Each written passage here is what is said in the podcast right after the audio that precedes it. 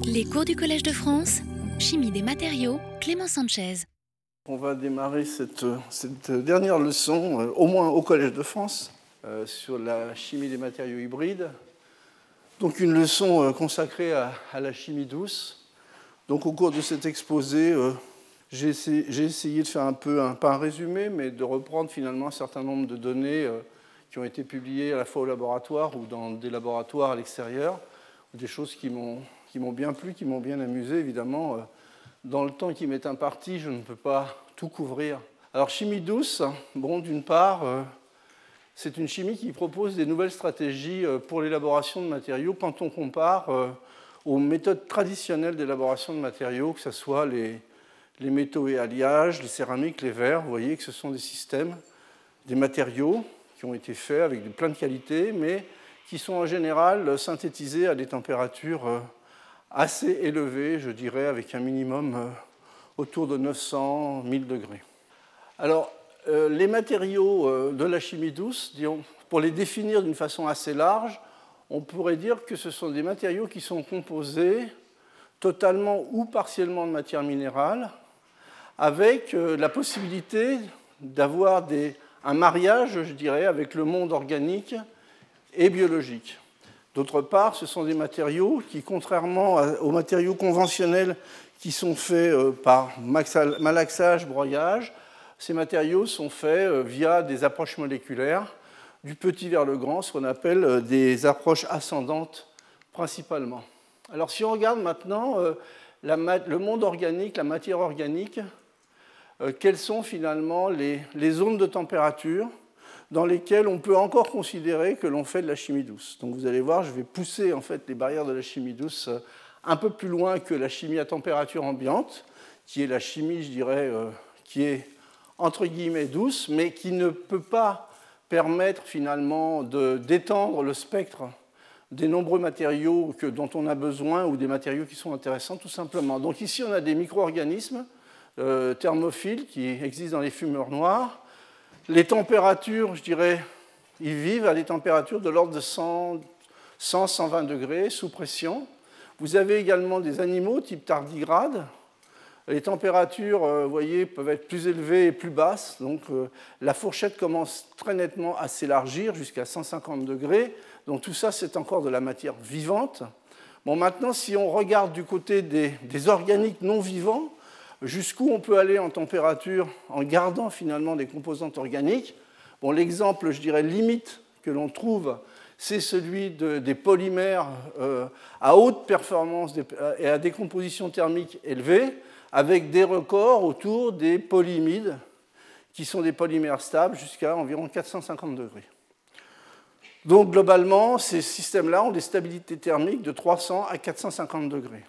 Donc si j'ouvre un peu la, fenêtre de la chimie douce au-delà de la température ambiante, en me disant je veux travailler dans des conditions où je peux encore conserver de la matière organique, globalement cela veut dire que je vais travailler entre bon, moins quelques degrés Celsius, pour des raisons de, de cinétique essentiellement, à plus 300, 350 degrés. Ah, donc voilà à peu près la fourchette de température maximum, qui sont assez loin, vous le voyez, des températures, je dirais, conventionnelles pour les matériaux, je dirais, les plus classiques, euh, qui sont en fait, je vous le rappelle, les métaux, alliages, céramiques ou autres. Alors maintenant, si on regarde un petit peu les, les approches qui sont utilisées avec différents solvants, différents modes de sollicitation et différentes gammes de température, évidemment, vous avez les, les mélanges dans l'eau, ce sont ceux qui sont classiquement les, plus proches d'une idée un peu idéale, je dirais, de la chimie douce, avec euh, des systèmes qui travaillent entre la température ambiante et 100 degrés, ou les alcools, ou des mélanges, avec des mètres de chauffage, vous voyez, qui peuvent être conventionnels, micro-ondes ou par ultrasons. Vous avez également bon, des milieux hypercritiques de CO2, des solvants organiques directement, des liquides ioniques, des milieux plus complexes qui peuvent être des polymères fondus, puisque les polymères fondus peuvent être, je dirais, typiquement dans la gamme en dessous de 350 degrés, et puis euh, les sels fondus éventuellement, mais dans la gamme basse température, c'est-à-dire typiquement euh, entre 140 degrés, qui sont les températures à peu près euh, les plus basses que l'on trouve pour un certain nombre de sels fondus faciles à mettre en œuvre jusqu'à, je dirais, 300, 400 degrés maximum. Alors, les polycondensations minérales, il y a quatre voies, je vous les rappelle rapidement. Il y a les voies d'hydrolyse-condensation par, euh, voie aqueuse, où on, joue essentiellement sur des variations de pH. Les voies euh, par voie organique alkoxyde, où on hydrolyse des précurseurs métallo-organiques. Des voies non hydrolytiques, où on fait de la condensation en activant finalement la condensation par des voies thermiques.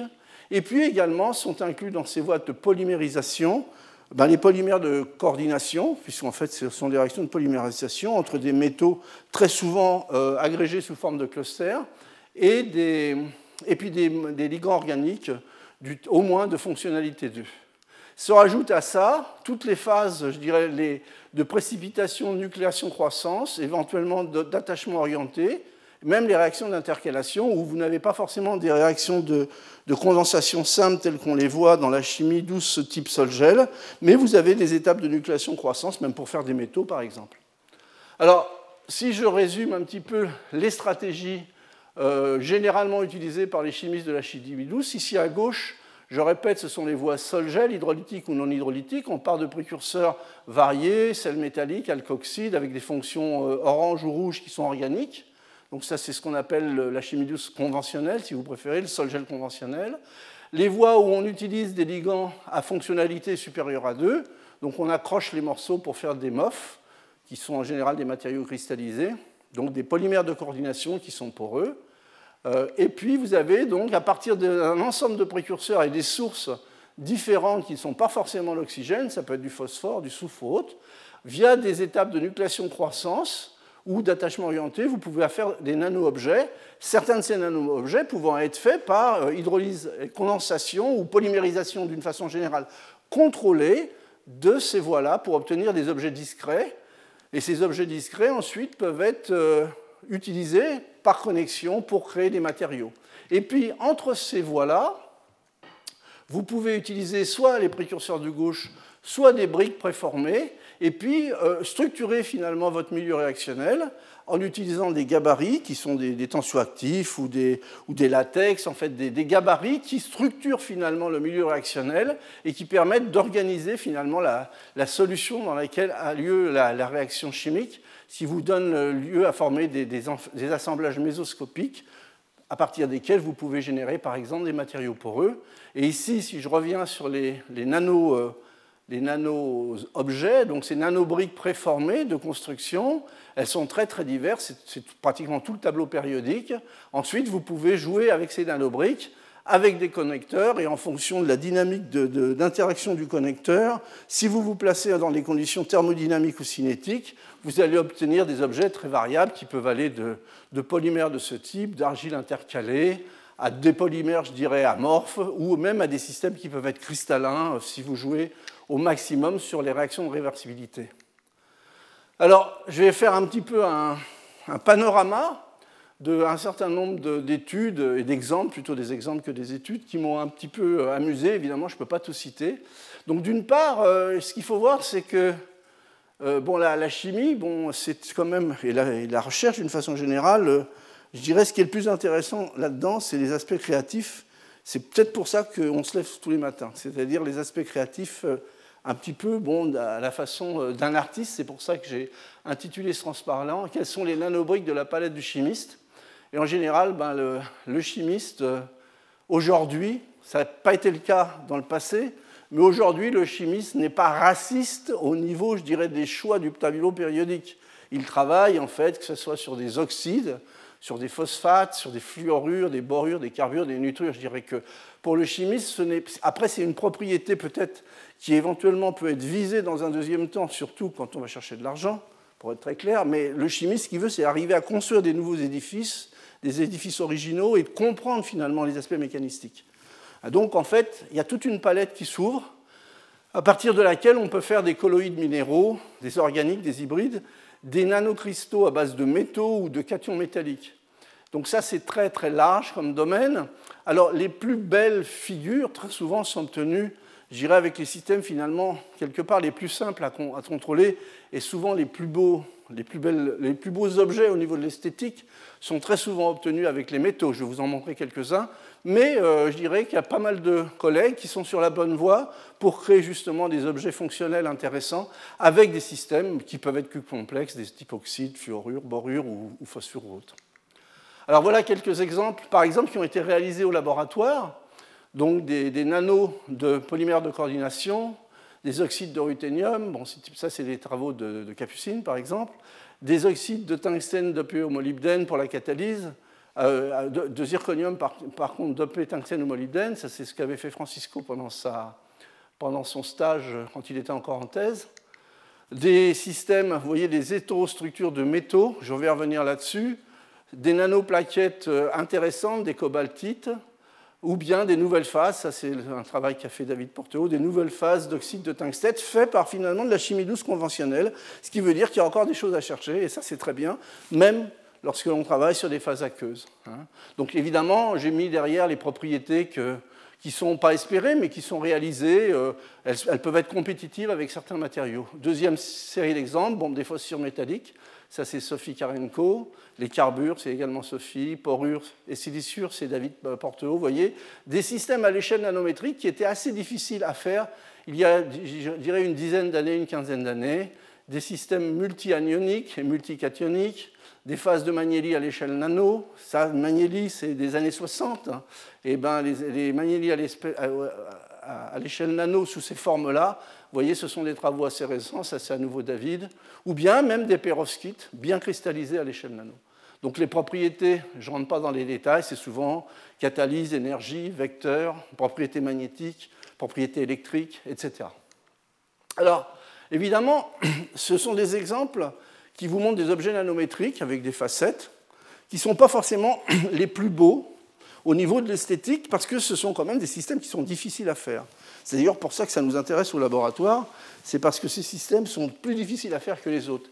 Mais si on veut sculpter la matière avec précision, eh bien, vous voyez, je vous prends trois exemples. Bon, ça, c'est un travail un peu grossier, mais si on veut faire un travail d'orfèvre, il faut déjà euh, diminuer la taille des outils et, l'énergie qu'on va y mettre. Donc, en fait, pour faire un travail d'orfèvre, ça veut dire qu'il faut prendre des systèmes qui sont réactifs, qui sont facilement euh, solubles et précipitables, euh, et dans des gammes de température, je dirais autour de 20 degrés, 80 degrés, 20 degrés, 200 euh, degrés maximum. Alors, on trouve des, faciès de nanocristaux, vous voyez, très variés, hein, des, figures assez jolies, en forme d'octaèdre, de fils, de barreaux. vous voyez une liste, je ne voudrais pas vous faire une liste à l'après-vert, avec des tailles qui sont variables, je dirais, entre 5 nanomètres et 500 nanomètres. Bon, certains sont anisotropes, qui peuvent être intéressants pour, euh, par exemple pour, faire des cristaux liquides, pour ceux que ça intéresse. Et donc, ces systèmes-là ont été énormément travaillés par de nombreux groupes dans le monde. Et en voilà quelques exemples. Hein. ça, ce sont des, nanobriques de métaux. Vous voyez que la définition est, vraiment très jolie. On obtient de très très beaux objets. Mais c'est du métal. Ça, à nouveau, ce sont des nano-octaèdres d'or. Ici, c'est le travail qu'on avait fait avec euh, Cécile Tomaso il y a un bon moment et avec euh, Olivier, la, Durupti sur des nanocristaux en fait, de palladium, du platine, voyez, du nickel, des tiges de, certains euh, fluorures qui donc émettent de la lumière. Vous voyez, les, formes commencent à être beaucoup plus, sur le point de vue de l'esthétique, soit ce sont des formes géométriques, et la géométrie plaît toujours à l'œil de l'homme, je dirais, mais également il y a des formes qui ne sont pas si régulières que ça, qui sont très intéressantes. Alors beaucoup de travaux ont été faits sur des métaux. Vous voyez par exemple, on, peut faire des hétérodimères avec de l'or coincé entre deux particules d'oxyde de fer, de l'or, des cœurs coquilles, des nanoboîtes. Vous voyez, des, octopodes, ça c'est des sélénures de cadmium, des, des altères, en fait ça c'est ce que j'ai décrit dans, des leçons en 2013 il me semble.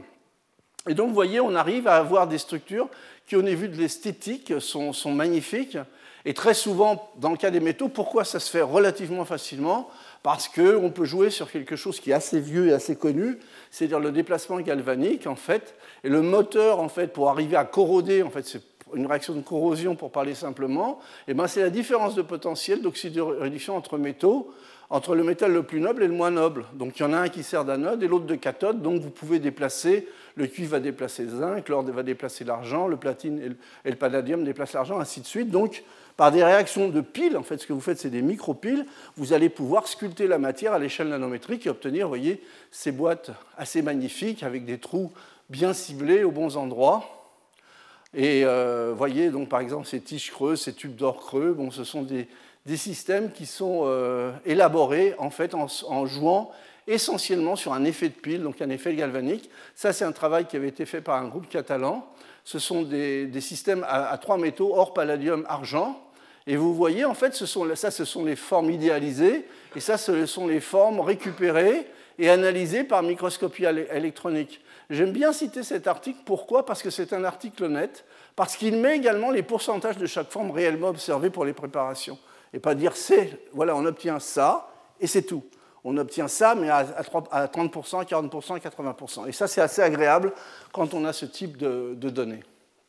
Alors maintenant, ces objets euh, nanométriques, eh bien, le chimiste va avoir envie de les assembler et donc, dans les assemblages que vous connaissez bien, bon, que ce soit la ballonne ou les autres, vous voyez bien qu'il est plus facile d'assembler des objets euh, qui ont une taille, une certaine uniformité euh, à empiler. Hein, et, éventuellement, si on peut également jouer sur la connectique euh, par d'autres moyens, eh bien, on a des, des empilements qui peuvent être relativement réguliers. Donc l'importance de la distribution de taille, des monos ou des polypopulations en fonction des empilements ou, de ce que l'on veut construire à une échelle, j'irais, un peu plus grande que l'objet nanométrique. Ça, c'est un exemple du groupe de Bordeaux avec Étienne Duguet et Serge Raven, donc ils travaillent depuis très longtemps là-dessus, où vous voyez, via en fait différents modes, en fait, comment on arrive à contrôler des molécules de colloïdes. En fait. Ces, objets-là sont des nanoparticules ou des colloïdes que l'on assemble avec des formes moléculaires. Et donc ça, ça peut se faire, bon, il y a différentes façons. Soit on joue, on joue sur des séparations de phases dans les milieux polymériques, soit sur des aspects nucléation et croissance à la surface, par exemple à partir d'une petite bille de silice. On va les faire croître de façon sélective des billes d'un polymère type polystyrène, soit via de l'agrégation contrôlée de nano-objets. Et donc, il vous en parlera sans doute demain. Vous voyez, on obtient des objets des molécules en fait, qui correspondent à des empilements colloïdaux. Ça, ce sont d'autres systèmes qui ont été faits par le même groupe. Vous voyez, donc avec des tétraèdres parfaits. Ce qui est très marrant ici, c'est que finalement, vous voyez ici, vous avez un objet avec un atome central en tétraèdre, et puis quatre objets totalement différents. Ça veut dire que normalement, cet objet est chiral. Et donc ça, c'est un petit peu ce qu'arrivent à faire euh, aujourd'hui euh, les plus belles études, je dirais, sur l'assemblage de, petites particules euh, de façon contrôlée, mais il y a énormément de travail là-dessus, ça ce sont des belles images, mais quand vous regardez ce qu'ont fait par exemple Étienne et Serge Raven, c'est, je ne compte pas le nombre de, de thèses et de doctorants, c'est un travail sur le long terme, ça ne peut pas se faire sur un projet ANR, ça ne suffit pas, il faut, aller, il faut vraiment avoir de la continuité. Alors évidemment, les empilements de billes, c'est quelque chose qui est bien connu, hein, donc des, billes de polystyrène que l'on peut substituer ensuite par de la silice de l'étain, du titane, des oxydes. Bon, ça veut dire quoi? Ça veut dire qu'on va faire des réseaux photoniques avec des variations d'indices intéressantes, puisque globalement, euh, je vais avoir des indices de plus en plus grands lorsque je passe de la silice SiO2 au métal euh, silicium. Donc ça, ce sont des travaux assez anciens, mais c'est utiliser finalement l'empilement de, nano-objets. Alors ensuite, si on veut avoir des nano-objets avec des, avec des, avec des porosités plus grandes à tomber dans le domaine des aérogels, je vous en ai parlé l'année dernière, eh c'est ce qu'on appelle les aérogels particulaires qui ont été faits par euh, Mathéus, Stéphane Parola et Frédéric Chaput, où finalement, maintenant, on va essayer d'optimiser finalement la réaction d'agrégation entre objets. L'empilement ne va pas être parfait, mais on veut que l'édifice arrive à, tenir. Et donc ça, c'est stabiliser la solution colloïdale et les conditions de collage en fait, des colloïdes. Donc c'est également un travail qui est difficile. Et là, on n'arrive pas sur des molécules, mais sur des vrais matériaux, parce qu'en général, les aérogels sont des systèmes à, macroporosité, donc ils, sont, ce sont des isolants thermiques. Et en plus, dans les travaux qui ont été faits par cette équipe lyonnaise, euh, vous avez finalement la possibilité d'avoir des fonctionnalités additives par rapport à de la silice, c'est-à-dire que les systèmes peuvent être fluorescents, peuvent être également intéressants pour l'énergie ou autre. Donc ça, ce sont d'autres types d'aérogels, c'est simplement pour vous faire voir que la, la matière ne s'arrête pas, je dirais, à une colonne du tableau périodique. Vous pouvez vraiment varier les compositions de différents types d'aérogels qui sont tous, en fait, issus du collage de systèmes nanoparticulaires. Alors évidemment, ce n'est pas un collage au niveau de l'esthétique, ce n'est pas le collage en étoile parfait qu'on imagine, mais c'est un collage efficace puisque l'édifice arrive à tenir.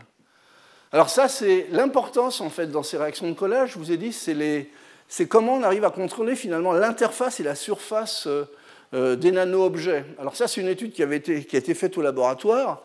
Hein, c'était la thèse de, Goldman avec David, Corinne et bien d'autres, euh, où l'idée c'était d'arriver à, séparer finalement des recouvrements de surface euh, par des interactions latérales entre chaînes. Vous voyez ici, il y a une chaîne qui va s'auto-aimer, je dirais, puisque vous avez des liaisons hydrogènes, euh, donc ça veut dire que ça va s'auto-assembler, et une chaîne qui ne l'est pas, ici ou beaucoup moins.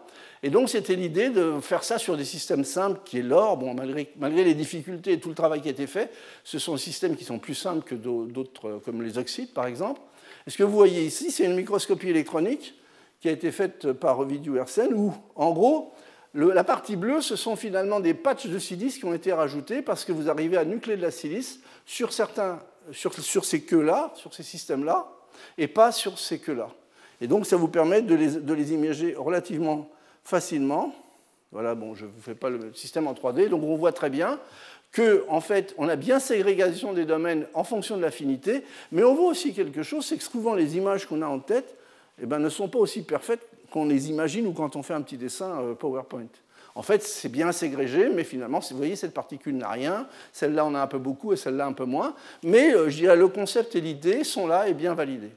Alors évidemment, ce sont des particules sphériques sur lesquelles, et de petite taille, c'était ça aussi la difficulté, sur lesquelles, finalement, globalement, il y a une affinité de surface qui répond de la même façon. Et donc, si on veut vraiment faire des systèmes où on va ségréger les ligands, et eh ben on va prendre des particules avec des facettes différentes. Ça, c'est un travail qui a été fait par Eugenia Kumasheva et son groupe, où au lieu de prendre des particules très petites d'or, et eh ben on prend des tiges d'or sur lesquelles il y a des facettes, et ces facettes vont présenter des affinités différentes. Par exemple, pour cette molécule qui est un surfactant, le, le CETAB, donc un, un, ammonium quaternaire et un bromure qui va plutôt s'additionner sur les faces latérales, et puis des polymères du type polystyrène fonctionnalisés avec des thiols, de telle façon à avoir une meilleure affinité avec les faces 1-1-1. Et donc ça permet de faire un objet, voyez, de ce type, et ensuite on peut arriver à recoller éventuellement ces petits bâtonnets fonctionnels via les fonctions polystyrène euh,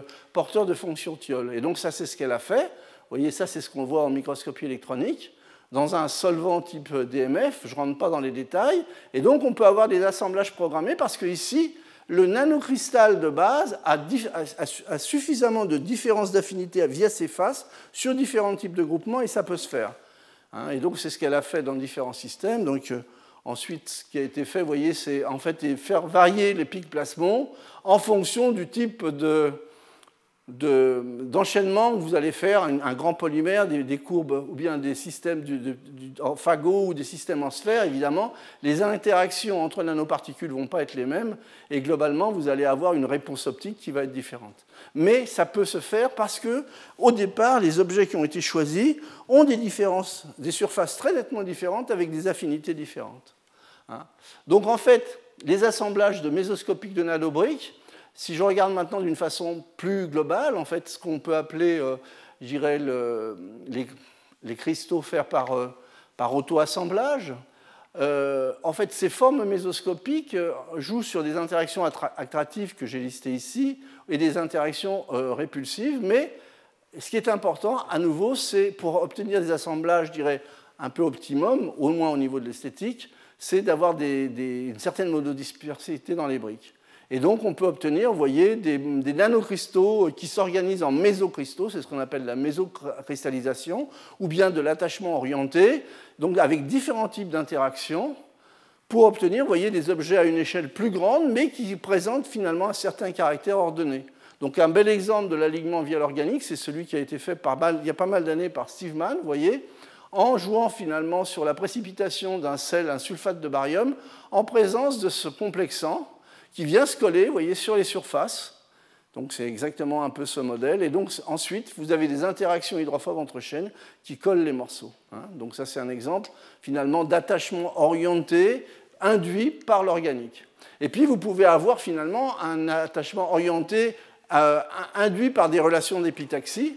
Et c'est ce que vous voyez ici dans ces auto-assemblages, où vous avez donc des mésocristaux de ZNS type blinde, soit en octaèdre, soit en tétraèdre. Mais quand vous allez regarder la structure très fine de ce cristal qui apparaît comme un monocristal, eh bien vous voyez que finalement, c'est formé de tout petits cristaux qui sont collés les, uns des autres. Et quand vous les regardez au niveau de la microscopie, vous voyez qu'il y a des relations d'épitaxie. Donc en fait, c'est une façon de faire de la mésocristallisation. Alors, si on rentre sur le terrain de jeu, de c'est un peu de la Lego-chimie finalement, si on rentre sur ce terrain de jeu, eh bien, il y a des outils qui sont des très bons outils d'apprentissage, qui s'appellent des clusters, donc des, objets qui peuvent être des nano-objets, mais qui restent des molécules. Donc vous aurez, un certain nombre d'exemples demain dans les exposés. Pourquoi les clusters sont intéressants? Eh bien, parce que euh, l'objet cluster a des directionnalités de fonctions qui sont fixes et également qui sont relativement peu nombreuses par rapport à un nano-objet. Donc ça, finalement, ça revient un petit peu, c'est ce que vous avez quand vous faites du Lego, les gamins. Donc finalement, ça, ça simplifie le problème. Et puis également, dans les étapes de caractérisation, ce sont des objets qui sont, entre guillemets, je dis bien, plus faciles à caractériser. Alors des clusters, en voilà quelques-uns. Bon, ça, ce sont des clusters, unités de base, je dirais, de de polymères de coordination très connus, je vais revenir là-dessus. Bon, ça c'est du chrome, ça c'est du zinc. Ensuite, vous connectez via les points noirs ici avec des systèmes bifonctionnels. Ça c'est les oligocyclosanes qui existent depuis, euh, depuis les années 70. Les phases de Chevrel, vous en entendrez parler demain, euh, euh, puisqu'on a un collègue René qui vient. C'est bon, des polyoxostanates, des polyoxotitanates et zirconates. Donc ça, ce sont des travaux qui ont été faits au laboratoire, et puis également des polyoxométallates. Et demain, vous aurez également des exposés où les gens utilisent ce genre de, de cluster, donc de composés moléculaires, mais qui a déjà une certaine intégrité pour construire des choses. Alors, quand on regarde un cluster, euh, eh ben ça va beaucoup, énormément dépendre, le résultat final va énormément dépendre finalement du type de connecteur que l'on va utiliser. Je reviens là-dessus. Globalement, soit vous éteignez les fonctions en noir, donc vous restez sur un système qui est soluble, soit vous lui donnez des possibilités d'ouverture pour avoir une connectique plus grande. Donc vous allez faire un réseau. Maintenant, ce qui va changer quand vous allez faire le réseau, eh c'est la labilité de ces liaisons, c'est-à-dire comment vous allez pouvoir obtenir l'équilibre de quelque chose, et puis la flexibilité finalement des bras également. Donc, si je veux faire un système cristallisé type MOF, ou polymères de coordination, je vais prendre des espaceurs rigides et puis des réseaux, des clusters, des croisillons qui vont être avec des fonctionnalités réduites. Et donc, en jouant sur la température, je vais atteindre un équilibre thermodynamique pour éviter ça, qui serait le cas du composé amorphe, et pour aller vers un matériau beaucoup plus organisé, qui est le MOF, tel qu'on le décrit, au moins dans les publications.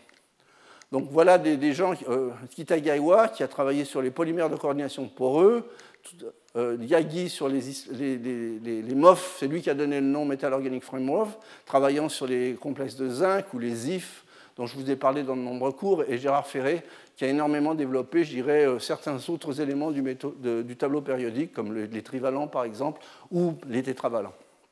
Donc ça, c'est les MOF. Mais lorsque l'on choisit d'autres types de briques, ça ce sont des briques qui ont été faites au laboratoire, donc il y a une longue histoire autour des, clusters de titane. Vous voyez, c'est en gros c'est un petit cœur d'oxyde, si vous voulez parler simplement, recouvert de revêtements euh, qui sont en fait des groupements alcool qu'on peut échanger sélectivement et en nombre en fonction de comment on s'y prend. Mais cette fois-ci, si vous prenez, vous voyez déjà, vous avez une connectique qui est beaucoup plus grande que sur la plupart des MOF, hein, puisque la, la maximum est de 32. C'est pas vrai parce que la réactivité n'est pas égale 32 pour tout le monde. Euh, et bien ensuite, si vous avez des bras euh, qui présentent une certaine flexibilité, euh, ou bien si vous changez les, groupements pour des groupements polymérisables, il va être difficile d'atteindre dans les conditions, en plus de température relativement douce, des systèmes qui vont être cristallins. Donc ce que vous allez obtenir dans ces cas-là, ce sont des verres qui peuvent être intéressants au niveau de leurs propriétés, mais qui ne sont pas cristallisés. Hein. Mais ça veut dire qu'on pourrait très bien obtenir des MOF par ces stratégies-là, mais il faudrait repenser j'irais, euh, les aspects connectiques et les aspects rigidité, je dirais, des, connecteurs. Alors ça, c'est un cluster que quelqu'un connaît très bien au fond de la salle. Hein. François Rivaud a travaillé des années, continue à travailler là-dessus, qui est fait par hydrolyse condensation chimie douce, typiquement de, précurseurs d'étain, briques très bien définies, euh, bien caractérisables par des techniques comme la RMN de l'étain, et puis, vous voyez, avec des fonctionnalités euh, échangeables, il n'y en a pas beaucoup, il y en a deux, donc ça peut être un très bon modèle pour faire un certain nombre de matériaux. Et donc ce qui a été fait dans un, travail avec euh, Laurence en particulier, et puis François Potier, et puis ça a été financé également par, par PSA, c'est d'essayer de voir si on pouvait utiliser ces systèmes-là pour créer des modèles, je bien des modèles de matériaux qui peuvent montrer des certaines propriétés d'autoréparation. Alors l'idée, c'est d'utiliser finalement un nœud de réticulation qui est le cluster, avec en fait des, des compensations de charge. Donc ici, vous avez une interface électrocytique, ça veut dire que vous avez un nœud de réticulation, mais une interface labile, puisque c'est ionique, et vous connectez finalement ce maillon polymérisable, vous avez un, un, acrylamido qui est polymérisable, avec un élastomère, donc quelque chose qui normalement est censé donner un caoutchouc, pour obtenir un matériau de ce type. Et donc ça, c'est un modèle intéressant, parce que vous avez à la fois, c'est ce que je vous ai dit dans le cours que j'avais fait sur l'autoréparation, pour arriver à, réparer des systèmes, il faut arriver à gérer la dynamique au niveau de l'interface des nœuds de réticulation et au niveau de. Donc, ça, c'est euh, au niveau nanométrique de la liaison chimique, et la dynamique également à l'échelle mésoscopique pour pouvoir permettre finalement des mouvements de polymères. Hein. Donc ça, c'est le matériau un peu idéalisé tel qu'il a été fait. Les petits points bleus représentent les clusters. Et donc ça, c'est ce qui a été obtenu. Vous voyez, on obtient un matériau qui est massif, qu'on peut mettre en forme que l'on peut couper en deux pièces, et puis si on recolle les bouts, voyez, on récupère à peu près 80% de la propriété mécanique au bout de quelques semaines à 20 degrés, quelques heures à 90 degrés. C'est loin d'être un matériau intéressant au niveau de l'industriel, mais ce qui est intéressant dans cette étude, c'est les concepts que ça sous-tend. Et donc en ce moment, bon, le groupe de Laurence est en train de chercher des matériaux hybrides à mémoire de forme ou avec des propriétés de thermoformage, évidemment avec d'autres choix de polymères qui seront plus intéressants dans un cadre industriel. Alors maintenant, ces fameuses euh, structures euh, poreuses, en fait, ces algues euh, phytoplanctoniques que je vous ai très souvent montrées, et je pense que Jacques va vous les montrer à nouveau dans un de ces exemples, ce sont des, par exemple les diatomées, ce sont des structures, voyez, qui sont poreuses à différentes échelles. Donc ce sont typiquement des structures hiérarchiques. Quand vous obtenez des photos en agrandissant de façon régulière votre cliché, vous voyez des pores de plus en plus petits dans les petits trous, il y a encore des plus petits trous. Hein. Et puis, euh, si vous regardez le mur avec, euh, dans le détail, vous voyez que ce mur est constitué de toutes petites particules de silice de 10 nanomètres qui sont collées les unes aux autres. Donc ça, c'est typiquement ce qu'on appelle des structures hiérarchiques. Hein. Et donc, c'est une des caractéristiques de nombreux matériaux du vivant. Mais aujourd'hui, bon, via les, approches de, chimie douce en particulier, eh ben, les gens savent faire des systèmes hiérarchiques à porosité contrôlée. Du côté des petits trous et des petits pores, ce que utilisent les gens, c'est les méthodes développées par Kuroda et puis les, groupes américains, c'est-à-dire des méthodes basées sur des gabarits qui s'auto-assemblent, donc typiquement des savons, que l'on combine avec une polymérisation d'un oxyde métallique qui peut être de la silice.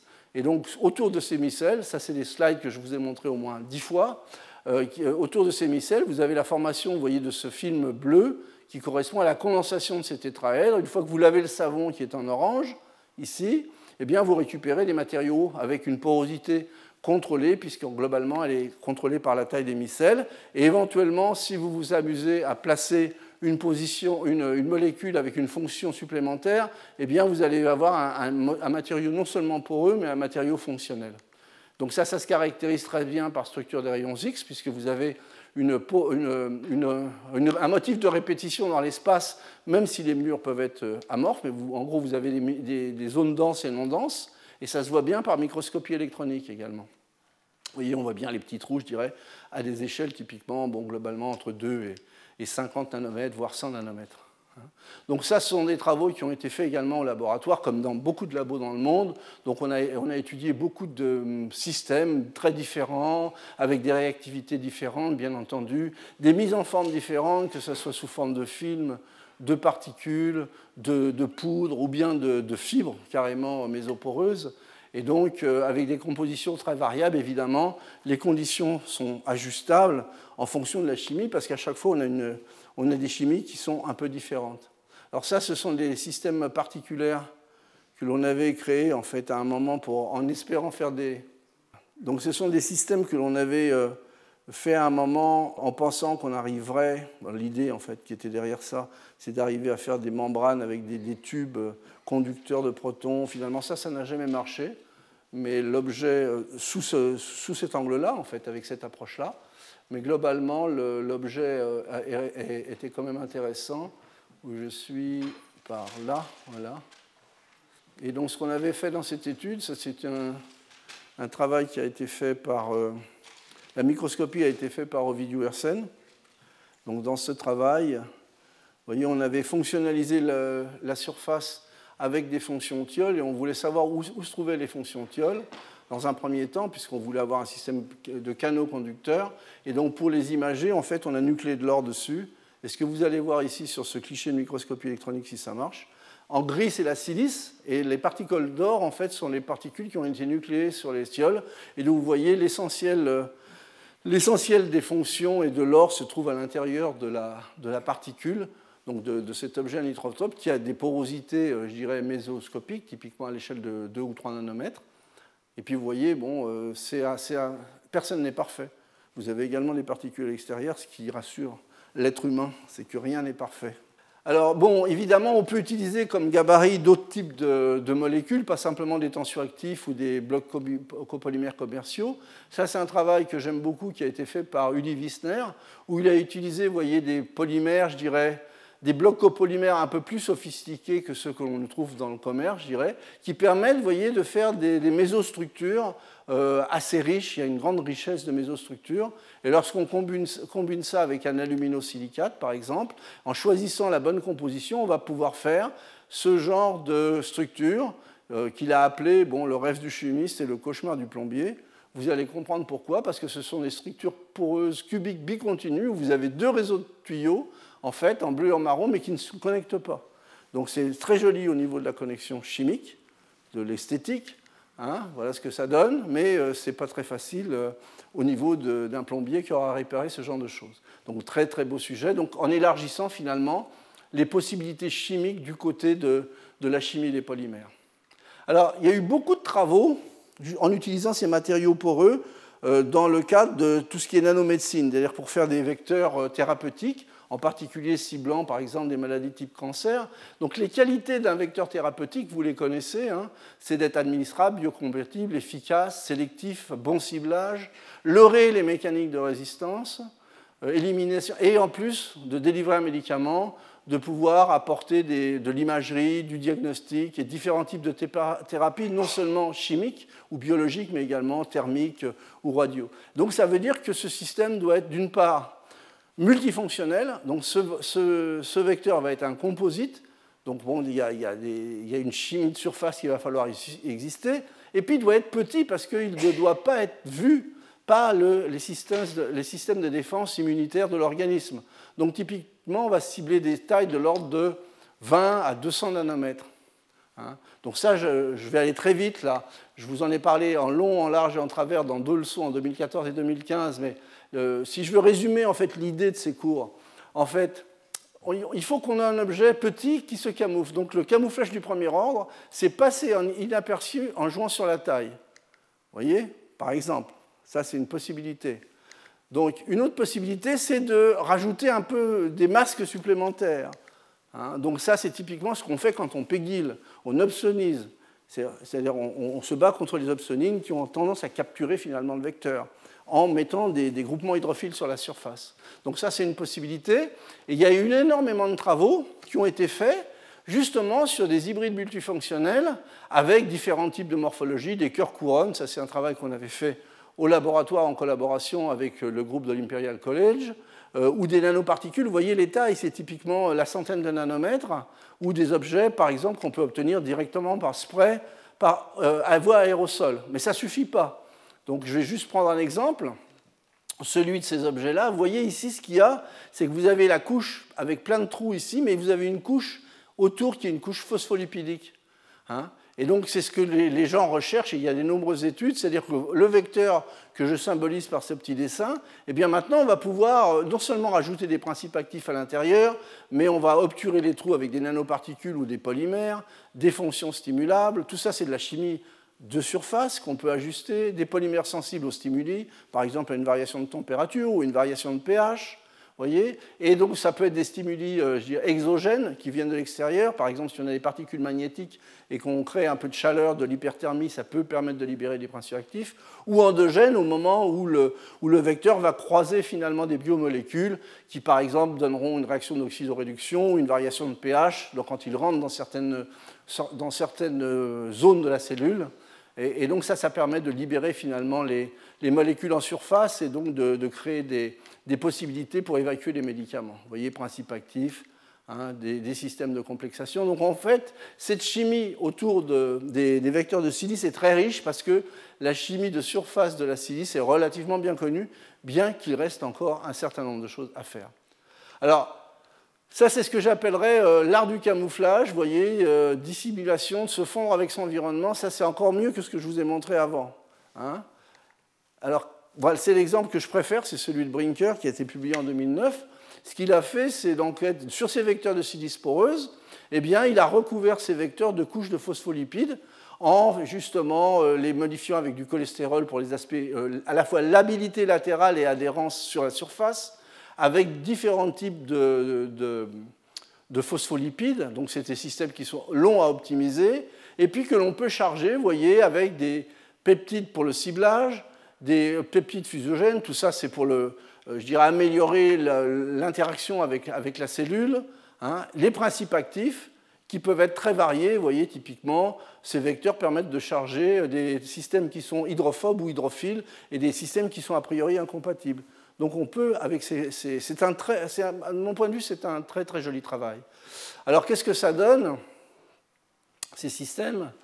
Eh bien, bon, ça c'est ce que j'ai décrit dans les leçons, mais en résumé, en fait, c'est ce qu'il appelle lui des protocelles avec des diamètres de 150 nanos euh, vous avez des taux de charge qui sont très élevés. On peut atteindre, dans les mésos aujourd'hui, on peut atteindre de 30 à 60% selon les conditions euh, d'élaboration.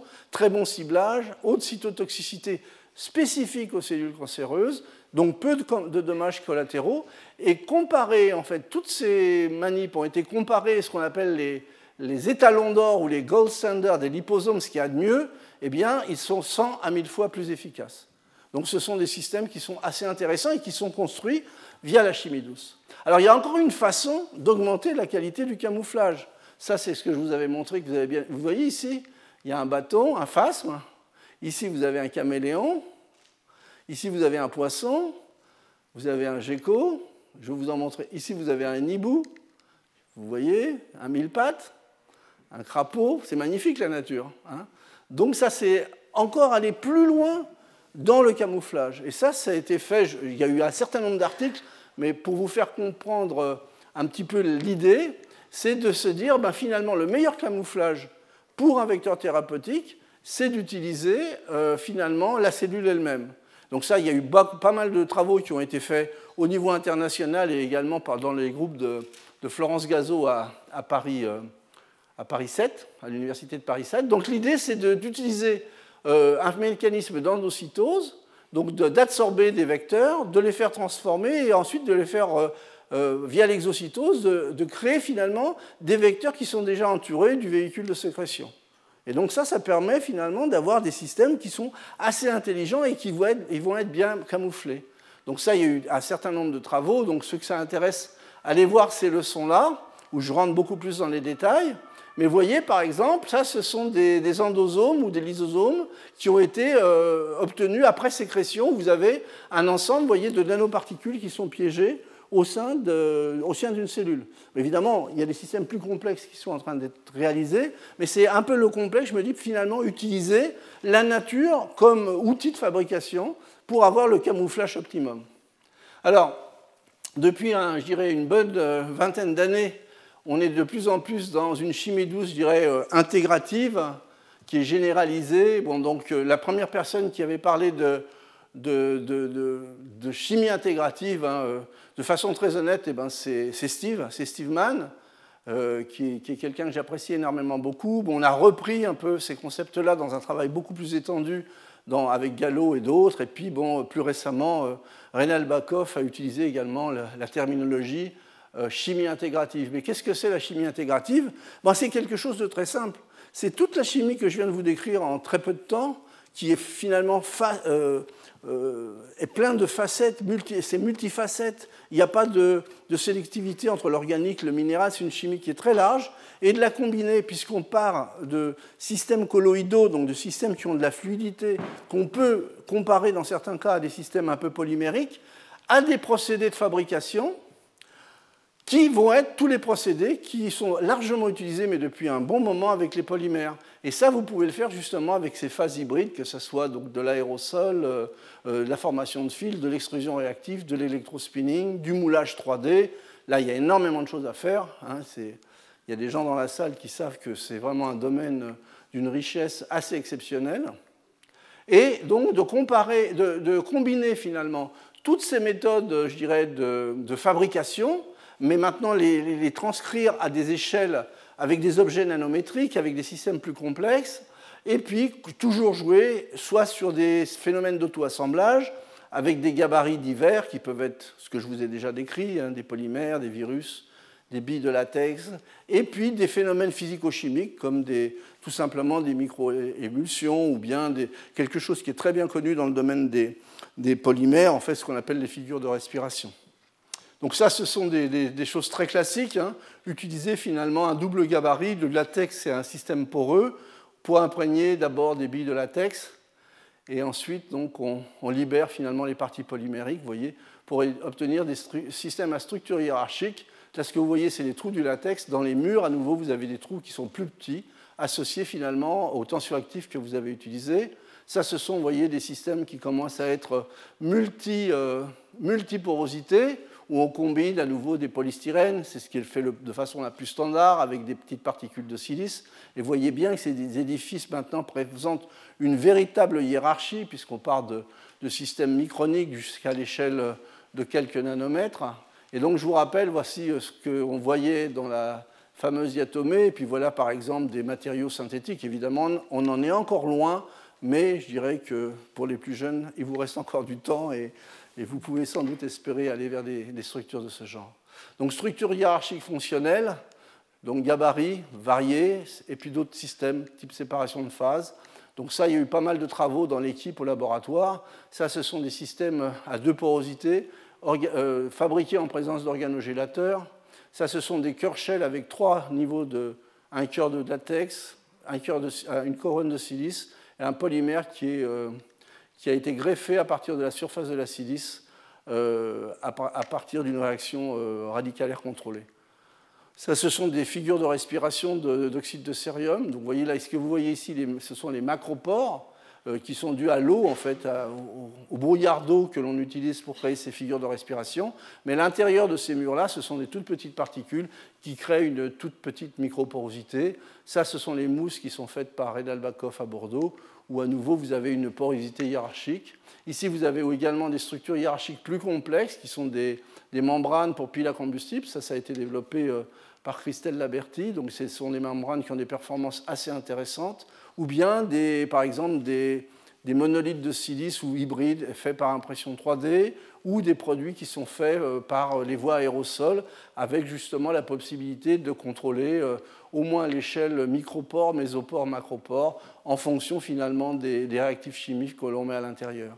Donc ça, ce sont d'autres exemples de, chimie, euh, je dirais, de, de systèmes à structure hiérarchique qui sont faits en combinant gabarit, chimie et procédés. Ça, c'est des résultats qui ont été obtenus par les collègues du Fraunhofer il y a pas mal d'années en utilisant de la lithographie d'absorption à deux photons. Euh, des résolutions standards, c'est 200 nanomètres. Ce qu'on espère, euh, c'est 50 nanomètres à partir d'une image sur l'ordinateur. Et ça, c'est typiquement un hybride, c'est un système euh, silice-silicone, donc c'est un hybride. Et c'est fait avec ces formes-là. Donc là également, il y a un certain nombre de choses à explorer de mon point de vue. Ça, ce sont des, capteurs AGEDAN qui ont été euh, élaborés via des collaborations avec le groupe de Limoges et en particulier avec Martine Lejeune et ses collègues. Et donc ça, c'est des travaux récents qui ont été faits par Marco et en particulier par Olivier Dudstein, qui utilisent en fait un phénomène très simple pour créer finalement des structures. En fait, l'idée ici, c'est que pendant en fait euh, euh, la formation d'un film, vous allez avoir un fond d'évaporation euh, et finalement, en jouant sur la vitesse de retrait, vous allez pouvoir mettre en compétition deux effets, une relaxation du stress qui ouvre les fissures, un peu comme lorsque vous observez de la boue craquelée, et puis l'accumulation du stress qui est due finalement au liquide qui s'évapore. Et donc ça, ça permet de faire des structures photoniques, vous voyez, avec des craquelures, mais qui ne sont pas des craquelures, je dirais, euh, un peu désorganisées, mais qui présentent un certain, un certain niveau d'ordre. Donc voilà comment ça se passe. Ça, c'est un film en train de se faire. Et vous voyez, finalement, vous avez des motifs. Ça, c'est le travail euh, que fait Mathéus en ce moment au laboratoire. Et donc, euh, ça, c'est un, système qui est. Euh, vous voyez, on, va avoir un système qui va être bien organisé. Hein. et en particulier, ce qui est intéressant, c'est que maintenant, on va pouvoir, à partir du moment où on s'est stabilisé et concentré au bon niveau des dispersions colloïdales d'à peu près tout, tout type de système, on peut arriver à faire des, des structures, des patterns de ce type. Hein. Donc évidemment, comme ces, systèmes sont à l'échelle du, micronique, eh bien, vous avez des systèmes de diffraction de la lumière. Le, pari aujourd'hui, c'est justement d'arriver à faire des choses euh, beaucoup plus euh, petites au niveau des espacements. Mais ça, ça demandera encore pas mal de travail parce que je pense qu'il faut donner, euh, mettre des valeurs, je dirais, beaucoup plus physiques, comme la viscosité, les propriétés mécaniques, in situ pendant que le film se ferme, si on veut vraiment aller vers, vers vraiment une étude scientifique de ces systèmes. Alors bon, il y a beaucoup de systèmes qui ont été faits par, euh, par Mathéus, hein. donc des particules organiques, des latex, du minéral à peu près tout, des particules hybrides, du MOF, des systèmes fluorescents, des bioparticules, des bioobjets. Donc typiquement ici, vous avez une phase hybride avant calcination, après calcination. Ici, c'est un minéral, vous voyez, donc vous l'avez ici après calcination. Ici, euh, l'oxyde d'iridium, zirconium, tungstène, silicium, ITO et bien d'autres. Hein. On peut faire plusieurs couches. Hein, donc ça, c'est ce que fait Mathéus. Donc vous pouvez quadriller, vous pouvez faire une première euh, déposition dans ce sens et une deuxième dans l'autre, pour éventuellement incliner le, patterning. Et donc vous obtenez, vous voyez, des structures en réseau qui, sont, qui présentent un degré d'organisation assez, assez beau. Donc ça, c'est des, systèmes multicouches croisés, euh, TiO2 en surface, la dernière couche et la couche du fond, c'est de l'oxyde de zirconium. Mais bon, à partir de ça, on peut imaginer euh, énormément de systèmes. Alors, au niveau des procédés, quelque chose qui a été énormément développé dans le groupe, en particulier avec Cédric, c'est tout ce qui concerne les, voies aérosols. Et donc ça, ça permet, vous voyez, d'obtenir euh, des matériaux sous forme de particules. On peut faire des dépôts directement par le spray ou bien sur les cheveux, si pour ça un peu intéresser quelqu'un. Ce qui est intéressant dans cette voie aérosol, c'est d'une part qu'à partir du moment où vous savez stabiliser une solution colloïdale, euh, globalement, ça c'est l'étape numéro un. La deuxième étape, c'est qu'ici, vous passez dans un four pour former ces gouttelettes qui, qui sont formées par auto-assemblage. Mais ici, vous êtes à la température d'évaporation de votre solvant. Donc un mélange alcool-eau, tout le monde sait à peu près la température, c'est pas très haut. Et ça passe en deux secondes, ce qui veut dire que ces systèmes-là sont compatibles avec la matière organique et avec la matière biologique. Donc ça permet d'ouvrir finalement euh, un, certain nombre de, choses intéressantes. on a travaillé pas mal avec Cédric sur ces systèmes-là. Aujourd'hui, dans le labo, vous voyez, on a quand même une vingtaine de brevets et une quinzaine de publications qui tournent autour de, l'utilisation des procédés aérosols. Et ça, c'est un travail qu'a fait Marco Faustini avec Jennifer Perron sur justement, par aérosol, vous voyez, créer ces structures hiérarchiques d'iridium euh, qui sont très intéressantes comme catalyseurs euh, pour les électrolyseurs d'eau. Hein, vous voyez, ça ressemble pratiquement à une éponge. Hein, Ce n'est pas du tout de la pure inspiration, mais ça, ressemble à une éponge. Ce sont des, structures qui sont magnifiques. Hein. et donc, ces systèmes sont intéressants pour l'électrolyse de l'eau en particulier en milieu acide. Hein, c'est cette réaction-là, donc c'est ce qu'on appelle euh, oxygen evolution reaction, donc c'est la formation d'oxygène à partir donc sur l'anode. Et donc il y a besoin de catalyseurs, euh, je dirais, intéressants. En général, les catalyseurs utilisés sont des, systèmes à base de métal du type iridium ou rutédium, mais là il y a une méthode de synthèse qui permet de créer de la surface. Donc en gros, on fait un spray en présence de polymères Hein, et donc ensuite, il y a une étape de calcination qui est intéressante parce que ça génère, vous voyez, à partir de ces boules-là, de, ces systèmes-là où on a énormément de surface créé par la porosité, on va créer finalement une, un système qui est un réseau de nano-aiguilles, mais qui est déjà assemblé, qui est collé au niveau micronique. Donc ce n'est pas vraiment un nano-objet dispersé, donc ça peut être intéressant. Et donc ce qu'il a trouvé avec Jennifer et bien d'autres hein, dans, ce travail, c'est que les catalyseurs étaient très performants en milieu acide, avec des surtensions qui étaient raisonnables. Et en particulier en ce moment, ce que fait euh, Mathéus, c'est justement de commencer à substituer ces métaux par d'autres métaux type molybdène ou autres, et les résultats qui vont être publiés sont, plus qu'encourageants, mais à nouveau, c'est la même méthode d'élaboration, et on trouve également des matériaux avec ces super structures hiérarchiques. Ça, c'est un travail qui a été fait par Mathéus, vous voyez, on fait des, métaux poreux, avec des compositions très variables autour de ces métaux-là, mais il y en a bien d'autres qui sont euh, encore dans, le, dans, la valise. Alors maintenant, je voudrais parler un peu, vous voyez, justement, quand on parle de, de ces formes qui sont magnifiques, là, ces, systèmes qu'a euh, qu'ont fait le Jennifer et Marco sur ces systèmes à base d'iridium, qui ressemblent à des éponges, eh bien, dans la nature, il y a clairement une chimie des formes. Vous voyez, ici, vous avez un gypse, CaSO4, hein, ça c'est connu, hein, euh, un gypse, donc c'est du, sulfate de calcium hydraté avec ces formes-là. Et donc, vous voyez, on peut également, par synthèse, en jouant maintenant sur un autre niveau, ce qui appelle au-dessus de la mésocristallisation, il y a la cristallisation qui peut être contrôlée cette fois-ci. Et donc, vous voyez, ça, ce sont des plaquettes agrégées en rose des sables, et ça, c'est obtenu en jouant sur des effets de solvant à un mélange de C60 et de ce polymère amphiphiles qui est fonctionnalisé par une porphyrine. Donc vous voyez, on peut passer de ça en jouant finalement sur les étapes d'agrégation, nano et de cristallisation à des formes qui commencent à être complexes. Bon, voilà, ça c'est un autre exemple. Qui est, évidemment, l'image est colorisée. Hein. Donc c'est des, formes qui commencent à être beaucoup plus complexes. Hein. Donc ça c'est de l'argent, un fulérite d'argent. Et je peux vous en montrer d'autres, hein, des, systèmes finalement avec des formes je dirais, cristalline, euh, assez, assez magnifique, assez jolie. Et là, je voudrais me centrer finalement sur un exemple qui a fait couler beaucoup d'encre. C'est celui de certains, euh, je dirais, euh, certains mésosystèmes, mésocristaux, qui sont faits de façon assez simple. Et, pour cela, je voudrais prendre un travail, vous voyez, qui est finalement la formation de composites de carbonate de strontium ou de barium. Les deux travaux, les images, les premières ont été publiées par deux groupes un groupe japonais, le groupe d'Imai en 2003, et un groupe euh, espagnol hein, en 2003 également, l'un travaillant sur des composites strontium carbonate silice et l'autre sur du barium carbonate. En gros, c'est de la craie euh, avec. Euh, bon, le calcium a été substitué par le strontium ou le barium, mais en gros, ce sont des composites craie-silice qui arrivent à donner finalement, vous voyez, ces structures qui sont assez magnifiques et on peut en obtenir d'autres en fonction des, du procédé et des conditions température de temps de formation à 20 degrés, une dizaine d'heures, donc des globules, des nacelles, des vers de terre, des tresses hélicoïdales. Donc là, on va vers une structure à un autre niveau de taille. Vous voyez, ici, on est à 100 microns qui se développe à partir, je vais vous le montrer, d'objets à l'échelle nanométrique. Hein. Donc ça, ce sont d'autres exemples. Vous voyez, des, en feuilles, en, en verre. Ça, ce sont des exemples qui ont été publiés beaucoup plus tard par le groupe euh, de Harvard, mais euh, l'avantage, c'est qu'ils ont, ils ont mis la couleur sur leur, cliché de microscopie électronique, donc ça ressemble plus à des fleurs, mais les concepts, je dirais, tout le travail avait déjà été euh, bien établi dans les travaux antérieurs. Alors comment ça se passe? Eh bien, c'est assez simple. En fait, c'est une cristallisation en milieu basique, dans cette zone de pH, en présence en fait de silice, de silicate. Donc vous avez du CO2 qui vient de l'atmosphère, et à partir de vos deux sels, du silicate de sodium, vous allez précipiter un composite, Ba, euh, carbonate de, barium, silice.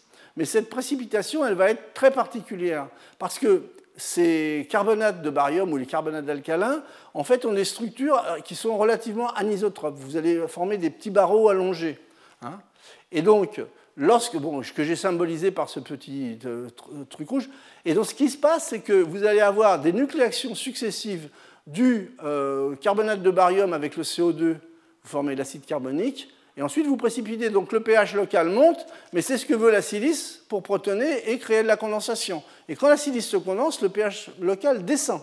Donc vous avez un système de bascule, pH monte, pH descend en permanence. Hein. Et donc vous avez une nucléation autour des petits barreaux anisotropes de, carbonate, de silicate qui sont précurseurs. Alors ce qui commence à être euh, assez intéressant, justement, c'est que vous avez, vous avez un espèce de, cycle catalytique qui se fait en permanence Et donc ces objets vont se recouvrir, mais à chaque fois, vous allez continuer à recréer, quand le pH va remonter, vous allez recréer finalement des petits bâtonnets de, euh, du carbonate correspondant. Donc des objets anisotropes, les gens qui sont dans la salle savent que des objets anisotropes, à partir du moment où on augmente la fraction volumique, on va obtenir des systèmes qui ne sont pas totalement aléatoires, on va obtenir des mésosystèmes, donc typiquement des phases où on commence à avoir de l'organisation.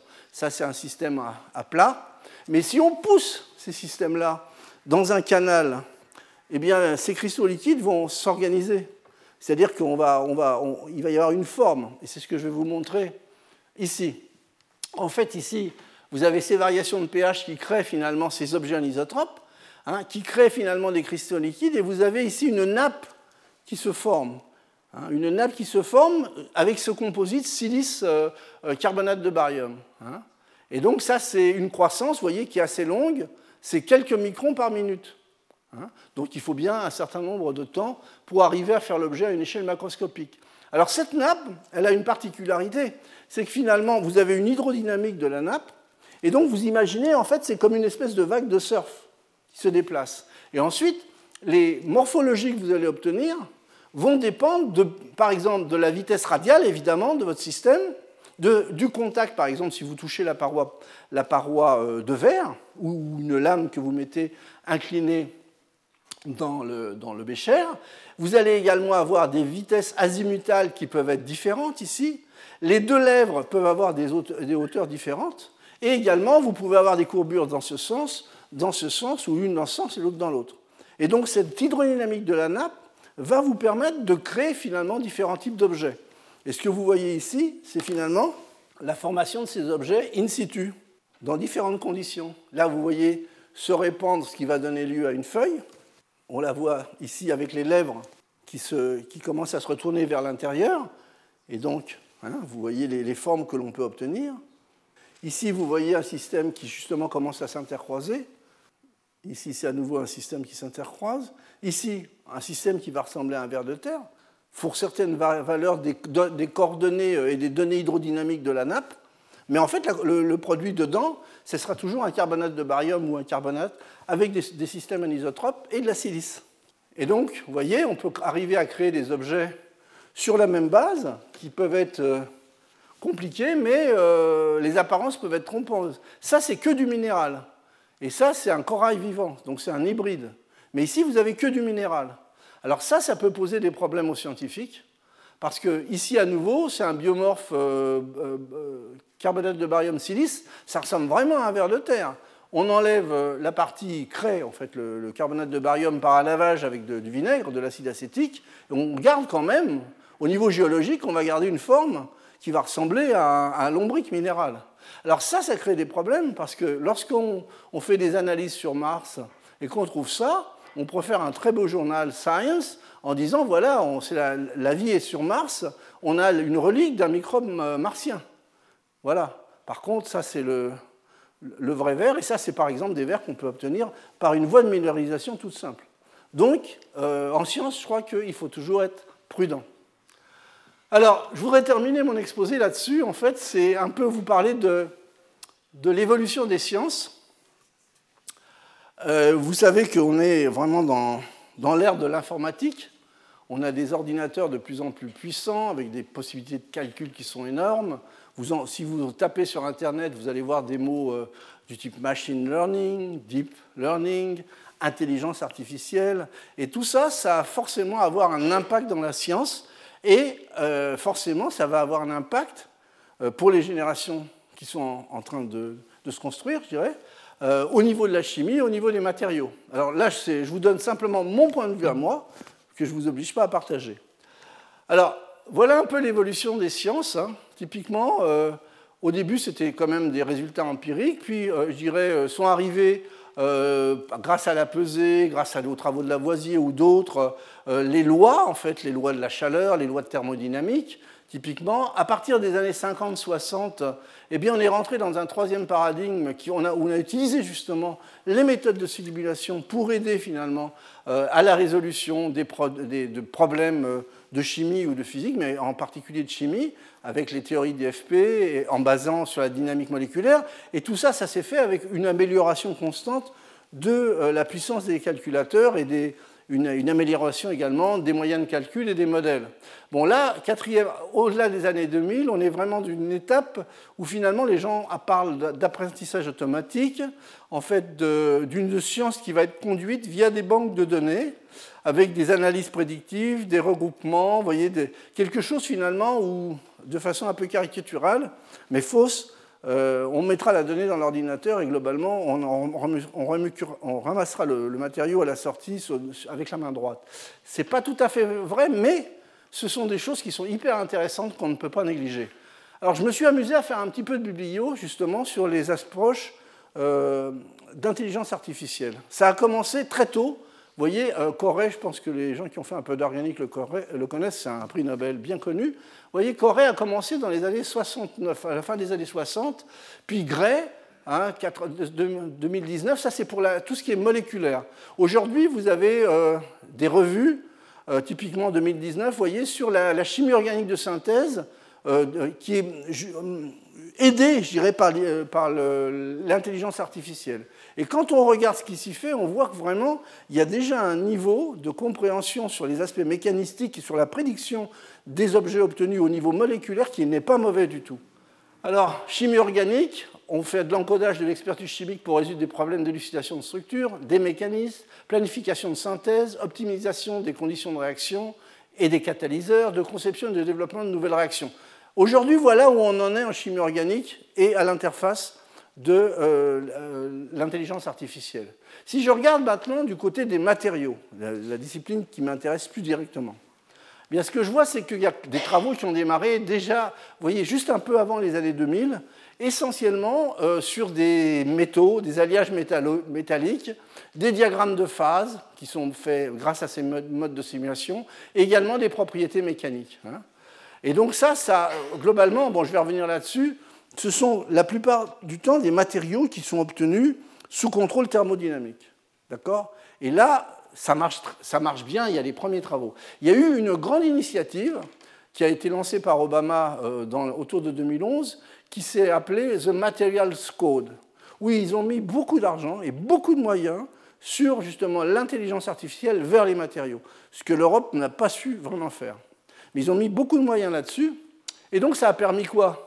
Eh bien, ça a permis, en particulier avec cette personne, euh, Gerbrand Scheder, qui était au MIT à l'époque, maintenant il est à Berkeley, de lancer euh, vraiment, bon, il y a beaucoup de ces étudiants qui ont été, pas tous, mais qui ont été lancés finalement, ce genre de thématique, finalement des réseaux de gens qui s'intéressent à l'utilisation euh, de l'intelligence artificielle avec une vue, donc de la vue est de pouvoir prévoir des matériaux un peu sur mesure.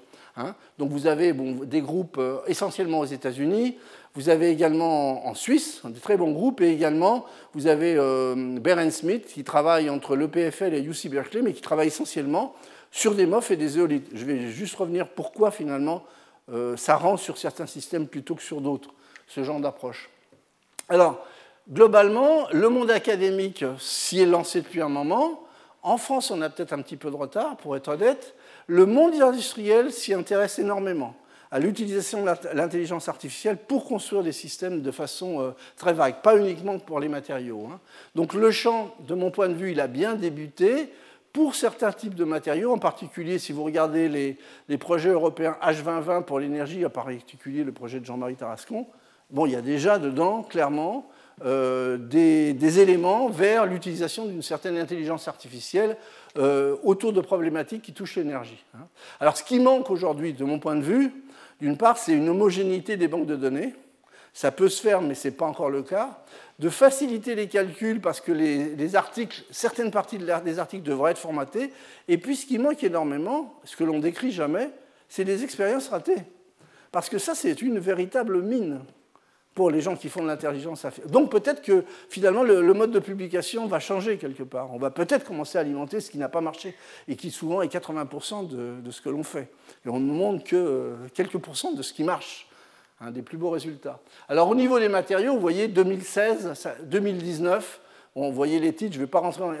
Donc, mais on sent que la, que, la marée monte au niveau des matériaux et de l'intelligence artificielle. Mais ce que j'ai vu, moi, en lisant ces publications, c'est que quand même, on reste sur des systèmes bien définis. Ça, ce sont des matériaux associés, voyez, euh, aux propriétés d'intercalation du lithium, euh, des matériaux pour la capture de CO2, donc c'est des systèmes qui sont faits par la chimie du solide traditionnelle, ou des matériaux thermoélectriques. Et donc là, finalement, ces matériaux ont été prévus avant et on a été regarder les propriétés après ce qui est pas mal. Ce qui veut dire qu'on peut aller dans ce sens. Mais quand même, ce sont des matériaux qui sont faits par les méthodes conventionnelles de la chimie du solide, c'est-à-dire on chauffe, on se trouve dans des conditions thermo, et avec des structures qui sont relativement bien définies. Je ne dis pas qu'elles sont simples, mais qu'elles sont plus simples que certains objets sur lesquels on travaille. Bon, par exemple des perovskites, ou bien des MOF. Les MOF, il y a beaucoup de développement. Pourquoi? Parce qu'on a des systèmes rigides, c'est ce que je vous disais, et on va aller cristalliser le système en poussant le système, en se mettant à l'équilibre thermo. Et donc, on a des structures bien, définies à l'arrivée. Donc, c'est des systèmes qui sont assez riches pour l'intelligence artificielle. Et quand vous voyez les, allez regarder les travaux de Beren Smith, par exemple, il travaille énormément pour la prédiction de, certaines structures MOF. Alors, qu'en est-il des autres matériaux hein? En particulier, euh, les, matériaux dans lesquels vous allez avoir du couplage de chimie euh, procédé, une importance du procédé de la formulation. Hein. Euh, donc les matériaux conventionnels massifs de ce type, oui, ça va marcher tout de suite, parce qu'il y a du contrôle, quand je dis tout de suite, assez rapidement. Par contre, les matériaux de la chimie douce, où le, le procédé la formulation sont importantes, toute la matière molle, par exemple, les matériaux fonctionnels, où il y a une part de contrôle cinétique qui n'est pas négligeable, où en particulier ce qui nous intéresse, c'est de bien contrôler les défauts, les hétérogénéités, qui elles vont être les qualités finalement du matériau qu'on développe, eh bien il reste encore euh, des obstacles à surmonter. Mais je ne dis pas que ça ne peut pas se faire. Alors, est-ce que l'intelligence artificielle peut révolutionner la façon dont la science des matériaux est réalisée? Je dirais oui. Cela permettra de mieux comprendre de toute façon. Cela permet de trouver des matériaux nouveaux et multicomposants, oui. Qu'en est-il de la créativité du chimiste? Il faudra la revoir sans doute différemment. Et quand on voit les domaines qui aujourd'hui commencent à l'utiliser, c'est énergie catalyse, avec, je le répète, avec des matériaux euh, qui sont faits euh, par des voies, je dirais, plutôt entre guillemets de haute température. Euh, les matériaux intéressants pour le futur, c'est-à-dire les échelles submicroniques, nanoscopiques, matériaux hétérogènes, ça va se faire, je suis optimiste, mais ça mettra un tout petit peu plus de temps.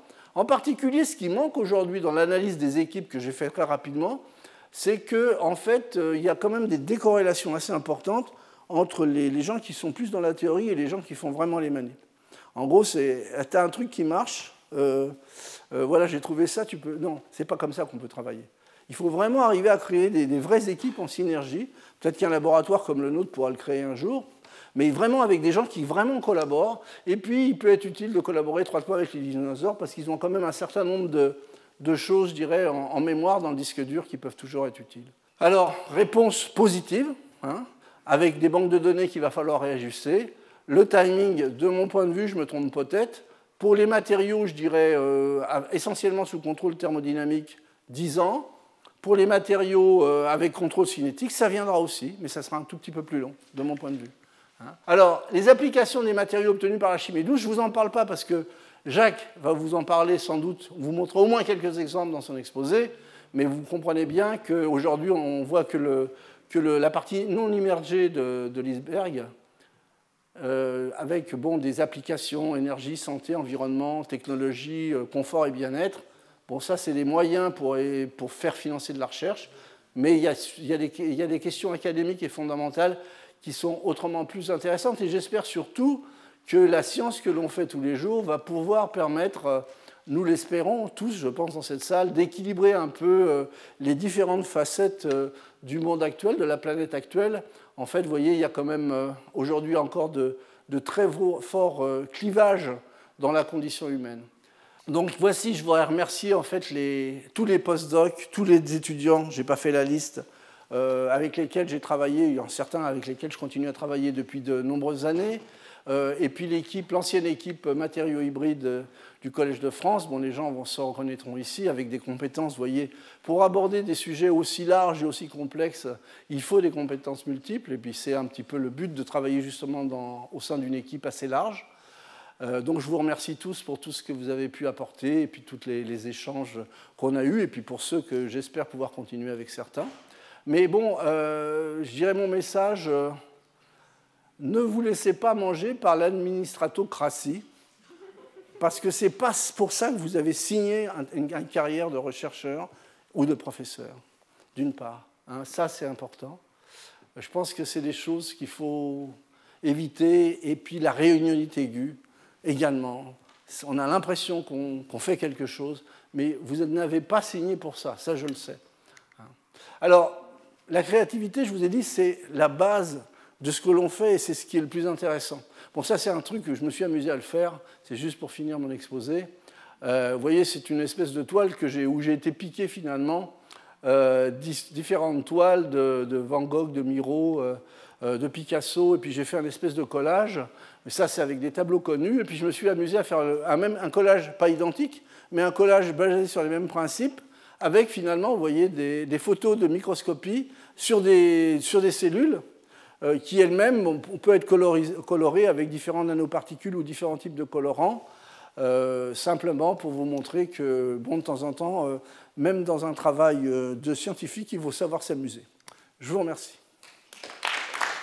Retrouvez tous les contenus du Collège de France sur www.colège-2-france.fr.